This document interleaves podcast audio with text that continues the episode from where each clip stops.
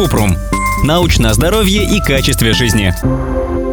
Есть ли вред от сухого шампуня? Сухой шампунь в целом безопасен, но не предназначен для постоянного использования. При частом применении он может повредить волосы и вызвать проблемы с кожей головы. Как работает? Сухой шампунь – это порошкообразный спрей, который помогает придать волосам чистый вид. Это удобно, когда нет возможности принять душ и вымыть волосы обычным шампунем, например, в поездке. Только эффекта от сухого шампуня хватает ненадолго. Средство содержит спирт или крахмал, которые впитывают излишки масла и жира с волос и визуально делают их чище. Сухой шампунь не удаляет жир и грязь, как обычный шампунь, и не может его заменить.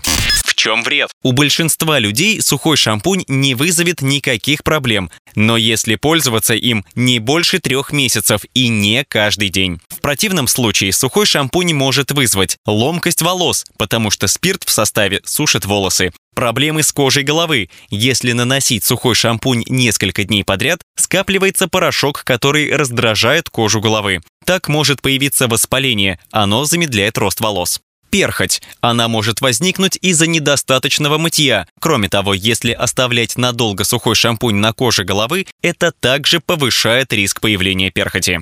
Как правильно использовать? Чтобы минимизировать вред от сухого шампуня, нужно распылять только на жирные участки кожи головы, наносить на волосы, а не на кожу головы. Во время распыления держать баллончик на расстоянии не меньше 15 см от кожи головы. После распыления промассировать кожу головы, чтобы равномерно распределить средства.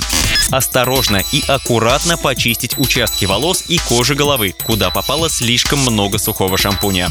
Не распылять на концы волос, чтобы избежать излишней сухости или статического электричества. Можно добавить немного кокосового масла или кондиционера для волос размером с горошину, если кончики волос кажутся слишком сухими. Использовать не больше двух дней подряд и не применять постоянно. Сухой шампунь не должен заменять мытье головы.